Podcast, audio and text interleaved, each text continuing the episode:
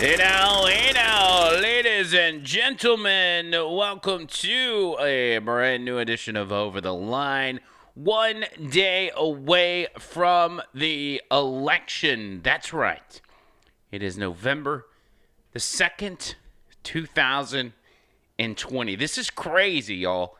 It is crazy that we are this close to election. 24 hours and polls will have been open for an hour already from the time we are recording this podcast right now. It's going to be wild. And listen, I've already talked to some of y'all this morning. I know y'all are nervous. I know it's nerve-wracking. You're worried about what's going to happen, but just stay calm. I know you're like, well, that's easy for you to say, Andrew. You're so confident about what's going to happen. But no, I get it. I get why you're nervous. You have every right to be and reason to be nervous. It's okay. Be nervous. That's okay. But use that nervousness and transform it into action, transform it into excitement, and transform it into making sure, transform it into the energy to contact the people you know, your loved ones, your friends from all across the country. Make sure they're voting. They may already be voting. That's fine, but just double check with them. And if they've got questions about anything, answer the questions. You know the answers. It's fine. Don't get in a fight with them. If they've already decided, that's cool. Let them vote for who they want to.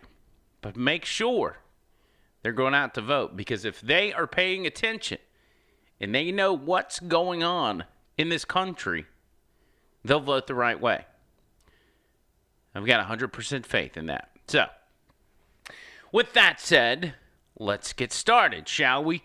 Leading up to the election, 24 hours, and what will happen afterwards. If you heard me on Leland Live on Friday, we talked a lot about who's voting for who, who's going to vote early, who's voting on Election Day, and how long you think it will take to get the results of the election.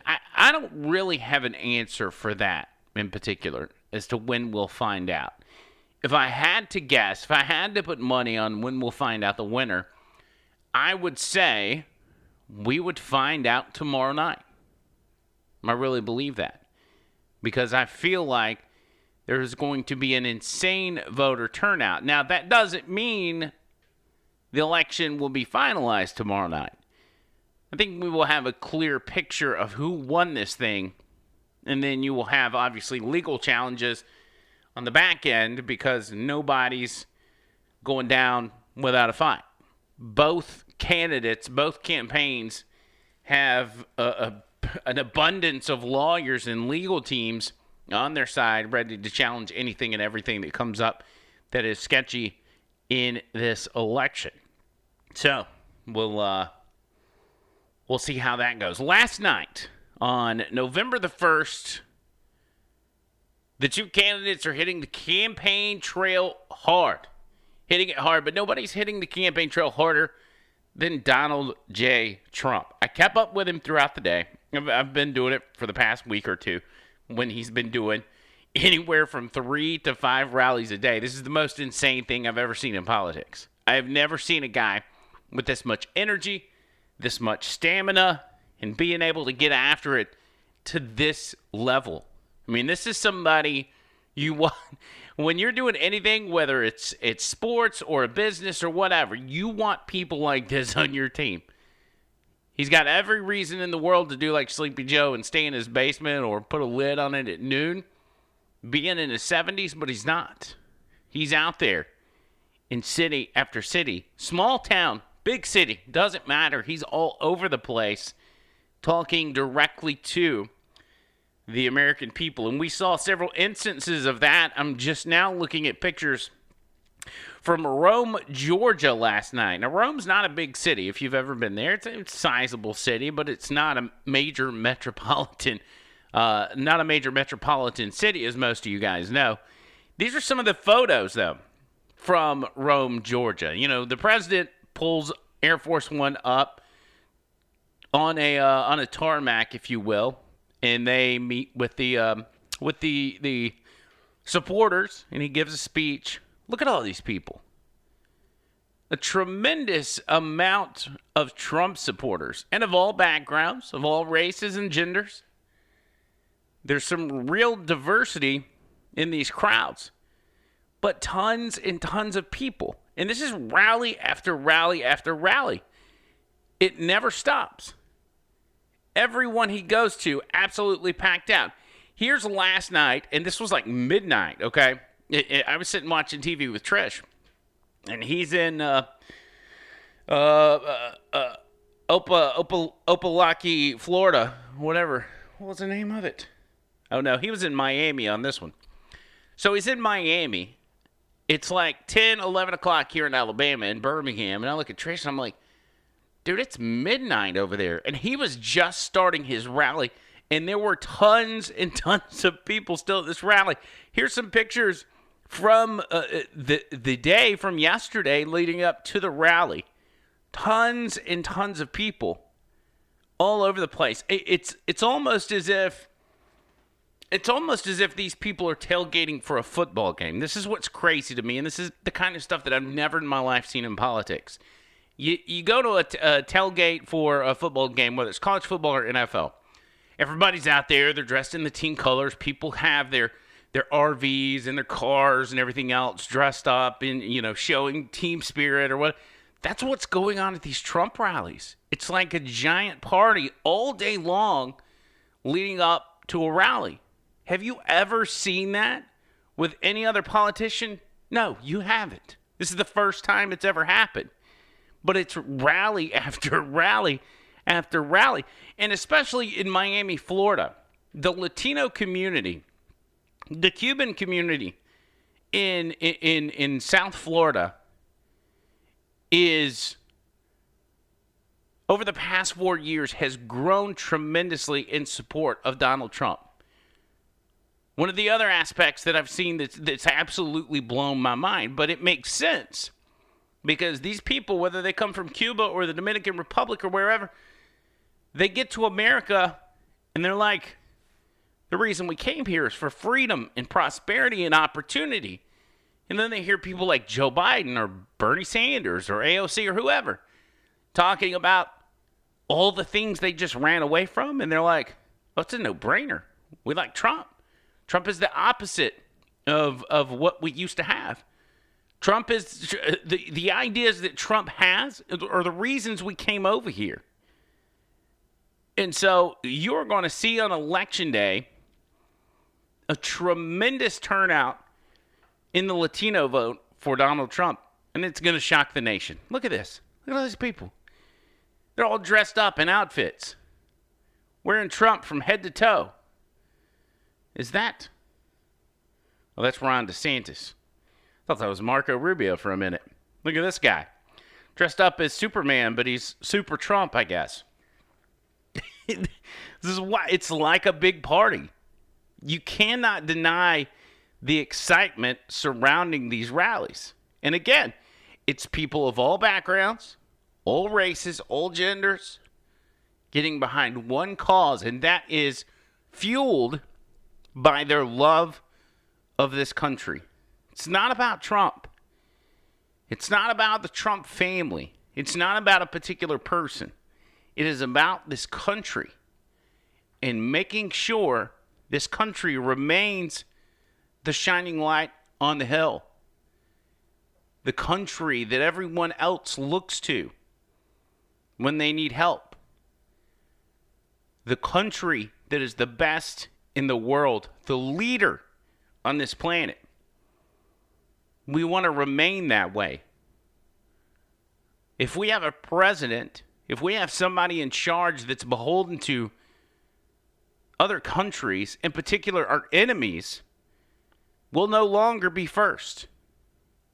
We'll likely be last. Those decisions are what produced Trump. The decisions to allow other countries to take advantage of us time and time and time again.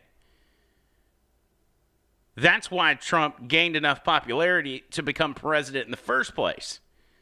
Because we were sick and tired of being pushed to the back of the line.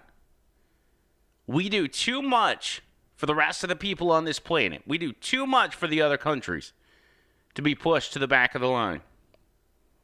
And on a common sense level, you can't help anyone else until you help yourself.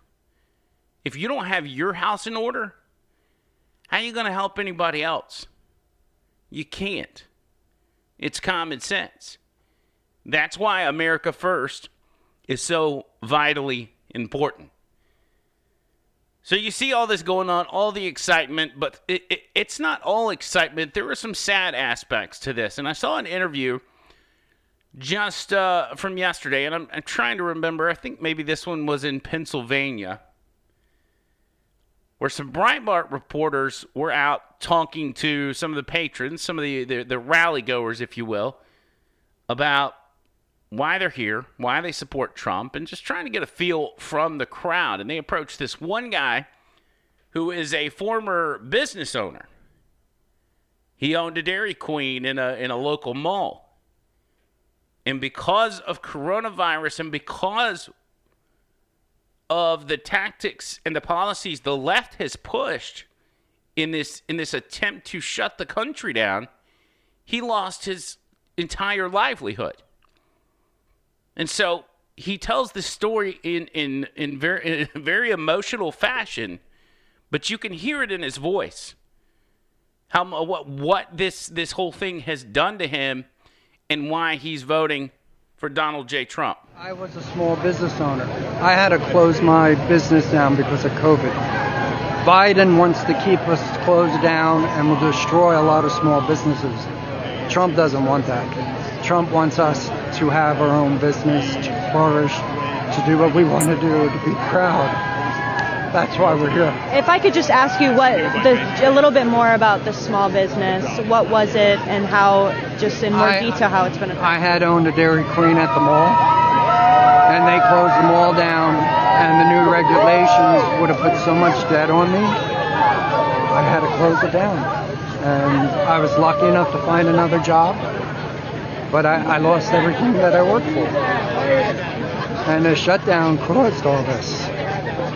Just had to shut it down. The regulations, the new regulations, limiting how many people you can come in there. It was a hard decision to make, but I made it, and it's still not over. I have a lot of debt to pay. It really hurt my family. I received 6 weeks of unemployment, and they're asking me to give it back. In 25 weeks that I couldn't run my store, they gave me 6 weeks, and now they're asking for it back. That's what our governor did for Pennsylvania. They promised they'd take care of us. They didn't take care of us. And I'm sure there's a lot of stories like me that ain't being told. Hopefully you'll tell my story, and other people will come forward that are silently for Trump and say, hey, look, we need to take our country. We need to keep our country.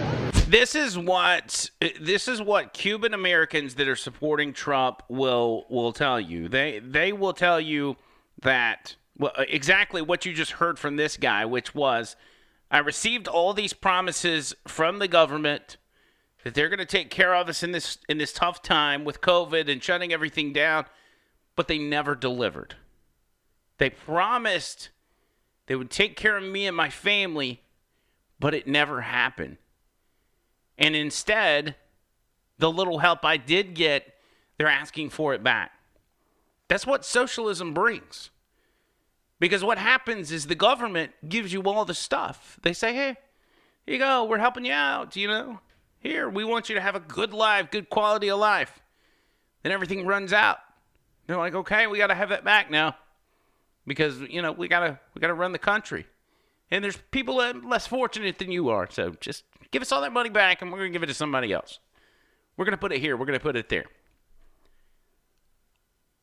The people that risk their lives to come to this country, that go through the heartache of obtaining visas and green cards and citizenship in this country, spending thousands of dollars and hundreds of hours trying to get that done, they don't do that because they want to come to another socialist country. They do it because they want to come to the land of the free. And the story you just heard from that guy is not the land of the free. That's the land of government control. That's the land of socialism, of empty promises. Long gone are the days where we all collectively didn't trust the government. Now we've got half of the country that blindly follows politicians because they make these tall promises and they present a boogeyman that you need to be scared of. In this case, it's Trump. Democrats say Trump is evil. Trump is a threat to your way of life, and we are the ones that are going to save you. Anytime a government says we are going to be the ones to save you, just relax. We've got everything covered. They're lying to you. I don't care if it's America. I don't care if it's Cuba or Mexico or China or Russia. They're lying to you. They can't do it.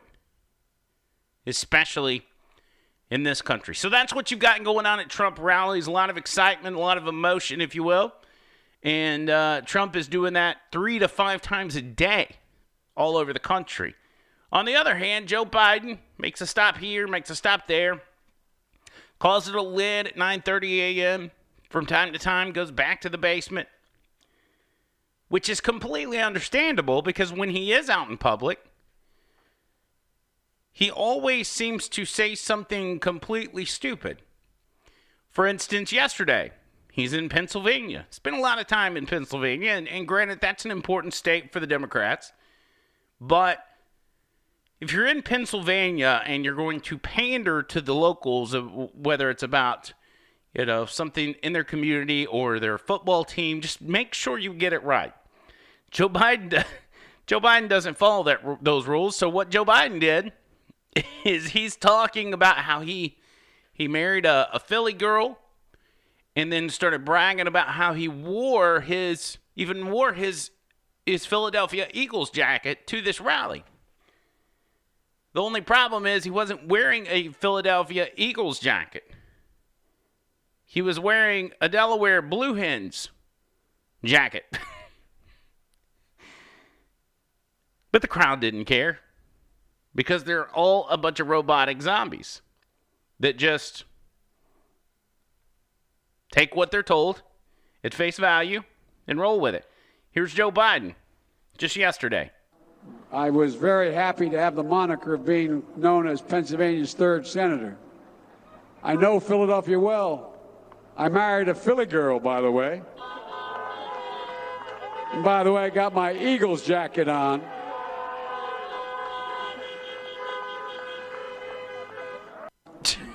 He's got his Eagles jacket on. No, that's your home state of Delaware. That's the Blue Hens, Joe Biden. He also, yesterday, called himself a grandmom. But we won't get into that.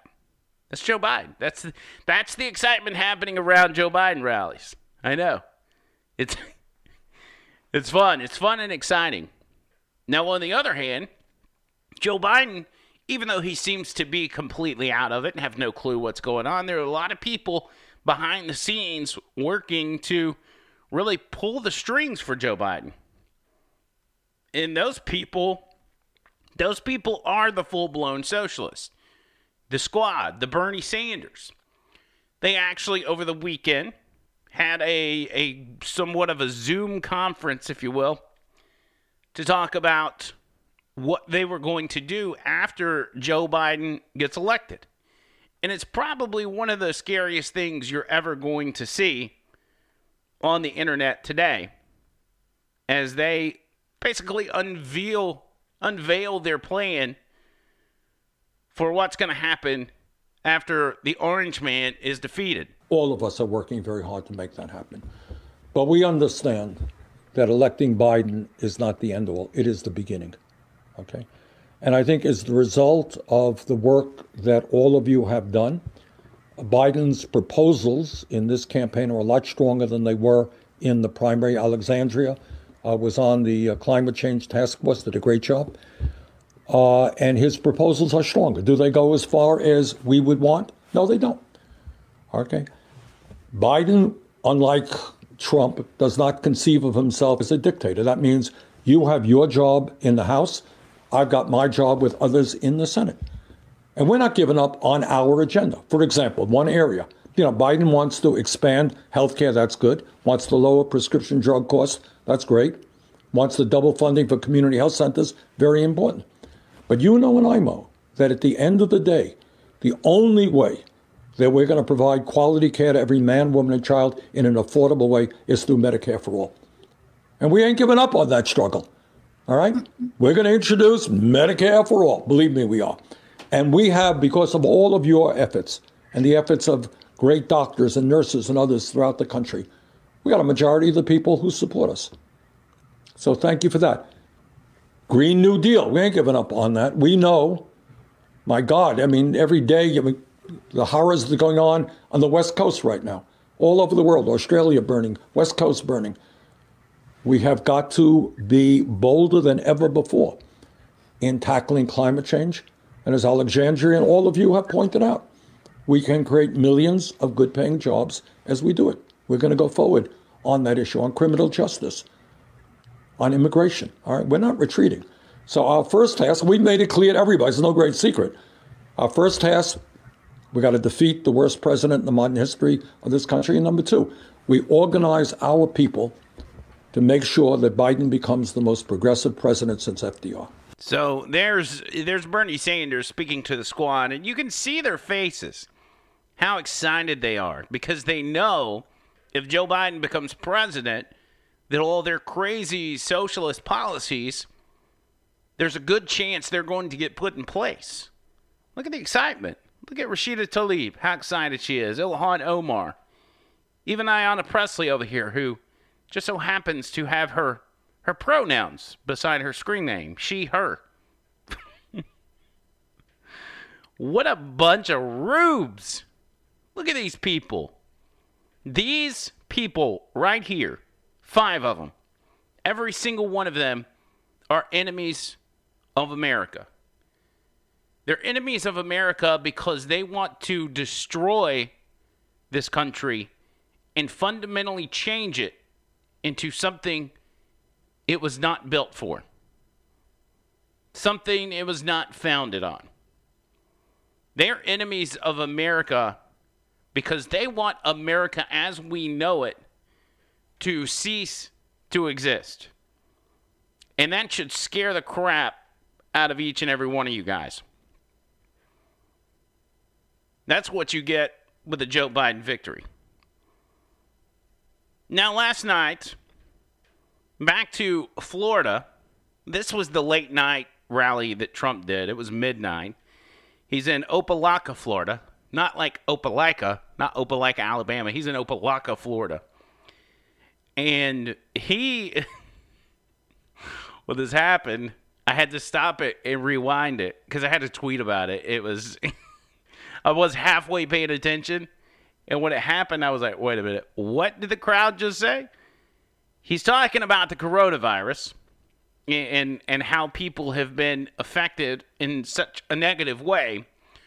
Well, then the crowd starts chanting, "Fire Fauci," which is the first time I've heard this happen at a Trump rally. But it caught me off guard, so I had to go back and watch it again. But I want to play it for y'all. This is where it all went down last night. Rounding the turn. I say it drives them crazy. It's rounding the turn.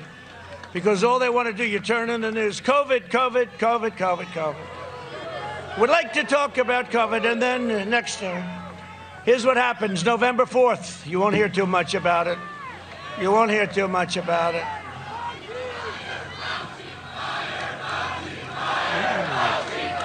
Did you say Trump? Once he heard the chant, he goes, ooh. Fire, Fauci, fire, Fauci, fire, Fauci.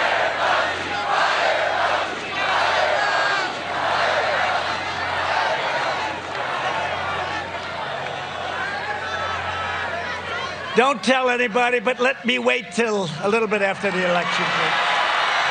And the crowd... I appreciate the advice. The crowd goes nuts. I appreciate it. The president basically says, if you just give me till after the election, we'll go ahead and get rid of this guy. We'll get him out of here. He's done too much damage to the country. That may not work well with people that are undecided at this point, but you got a whole lot of people in this country that are decided, and that right there will get your base fired up. So what I did when I heard it, again, it caught me off guard, so I immediately tweeted it out. Because the media is so predictable. I know these guys, just like I know the left, like the back of my hand, and I can predict their next move almost every time. So I tweeted out right after I saw that, Monday's controversy. Keep in mind, this is last night on Sunday. Monday's controversy, the crowd at the Trump rally chants, "Fire Fauci, fire Fauci," followed by the president saying, "Don't tell anybody, but let me wait until a little bit after the election," in reference to firing Fauci. I said the statement would be shocking if it weren't so true and appropriate. So I woke up this morning, actually forgot about posting that tweet, and the first thing I saw was from our local NBC station, WVTM, and one of their lead stories is, President Donald Trump is suggesting that he will fire Dr. Anthony Fauci after Tuesday's election as his rift with the nation's top infectious disease expert widens while the nation sees its most alarming outbreak of the coronavirus since the spring. So predictable. It's so easy to predict these guys. Because they do the same thing over and over and over again. It's not hard. You know exactly what they're going to do. There's a repetitiveness in their tactics. And when they don't work, they don't seem to change them. See, a smart campaign, when they see something's not working, they take a different route. The left doesn't do that. And the media is in that camp of the left. They don't do that. They continue hammering forward. Now, there's some cases where they'll divert from a plan if they think it's really not working. For instance, when it comes to the impeachment, I noticed one thing, and I saw this brought up in an article. The Democrats over the past few weeks has mentioned impeachment 0 times in any of their attack ads on Donald Trump. Now, they were proud of that. And you would think that would be one of their top accomplishments.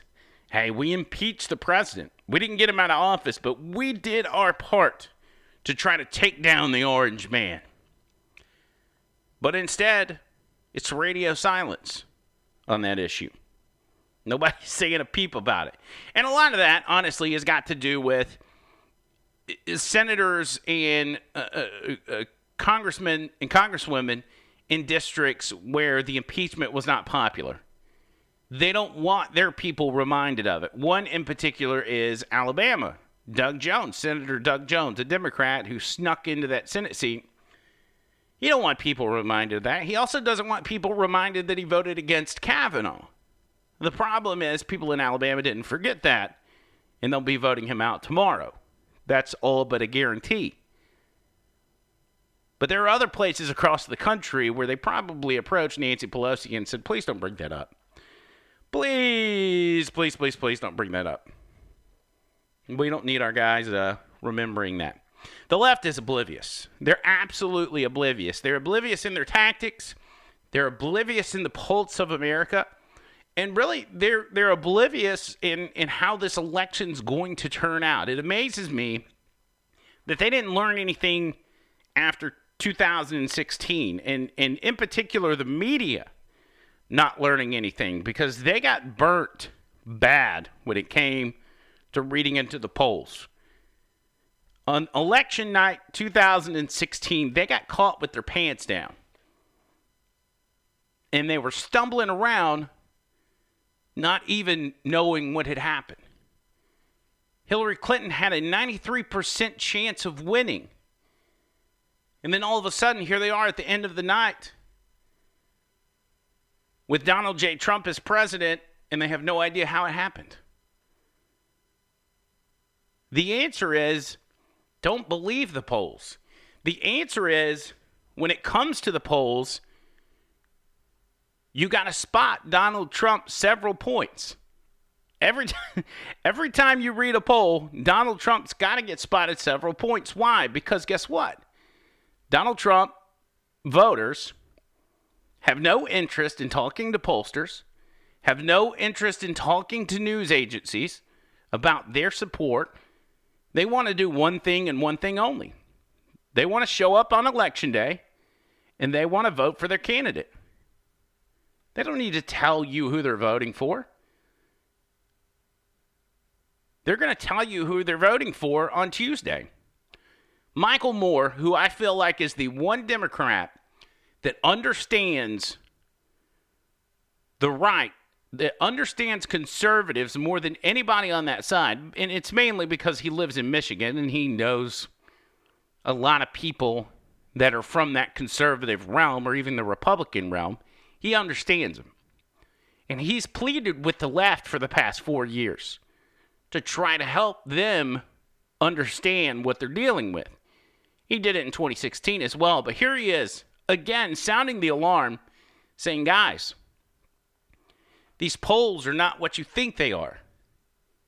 This could spell bad news for the left, so y'all don't get overly confident. It's awful news that Biden is ahead by 7 points in Michigan, and I have to fight against this constantly.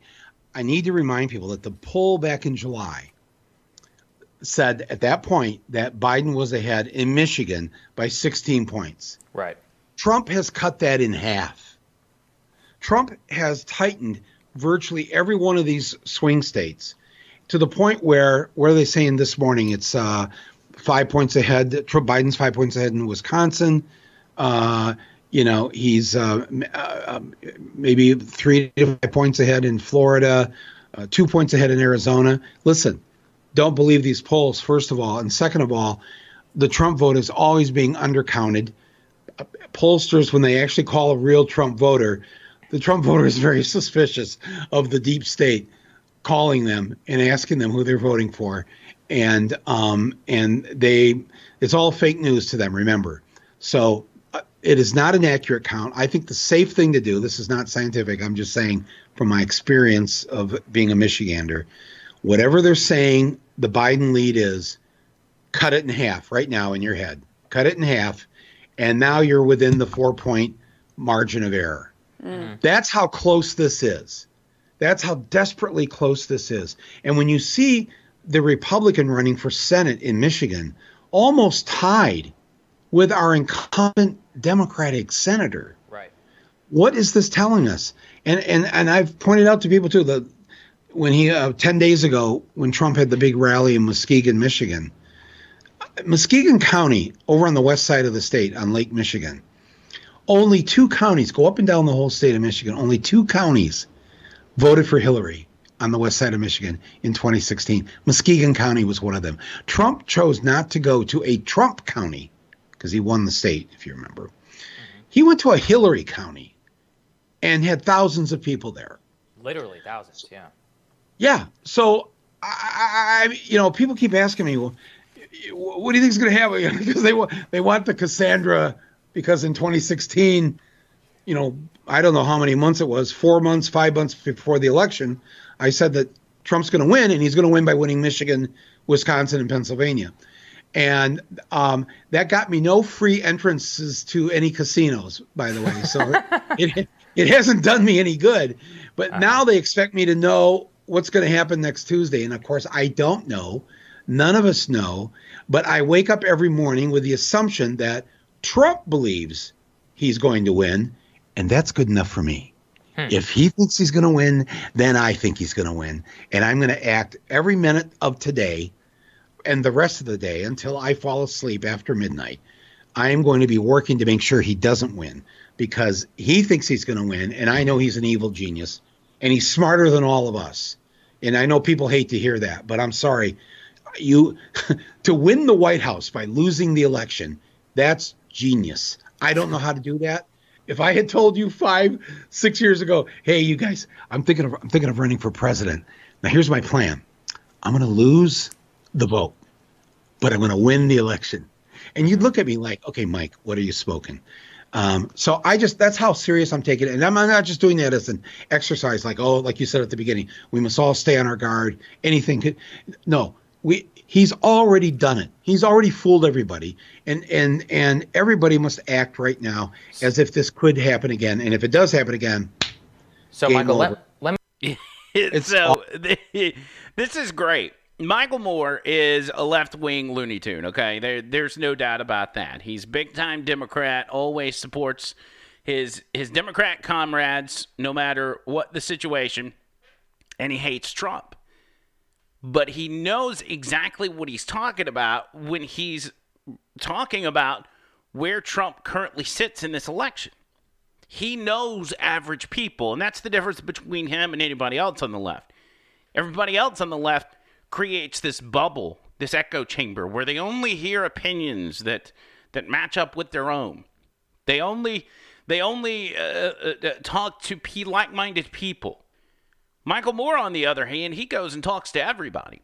He talks to the average, hard-working people, the people working in the car plants in Michigan. He talks to them, and he gets inside their head to see how their brain works and why they like Trump so much. So he gets it. And he knows, looking at all this data, that it is very good news for the president. Very good news for the president. And bad news for Joe Biden. It's going to be good, y'all. It's going to be fun. I hope you're excited about tomorrow. Again, it's okay to be nervous, but I'm telling you, one, God's got this. And two, Donald Trump is too smart to lose. I have never seen a more well-run political campaign in my entire life. Never. This campaign is a well-oiled machine that's not going to be stopped. That's it for this episode of Over the Line. Make sure you subscribe to this YouTube channel. Make sure you go listen to us on Apple Podcasts, on Spotify, any of the other podcast platforms. We're more than likely available. So hook that up. Share it with your friends. That's the most important part. And we'll be back with election coverage as we go through. What we're planning on for election coverage, we put a graphic up about this. I don't want there to be any confusion. We're not going to be broadcasting necessarily live as results are coming in. But if you are following our Facebook page, the Over the Line Facebook page, then you will see us giving live video updates throughout the night to keep you guys updated on what we're thinking, where we currently stand, and as they roll in the ensuing victory party. It's going to be fun. It's going to be a good time. But until next time, see you, cool.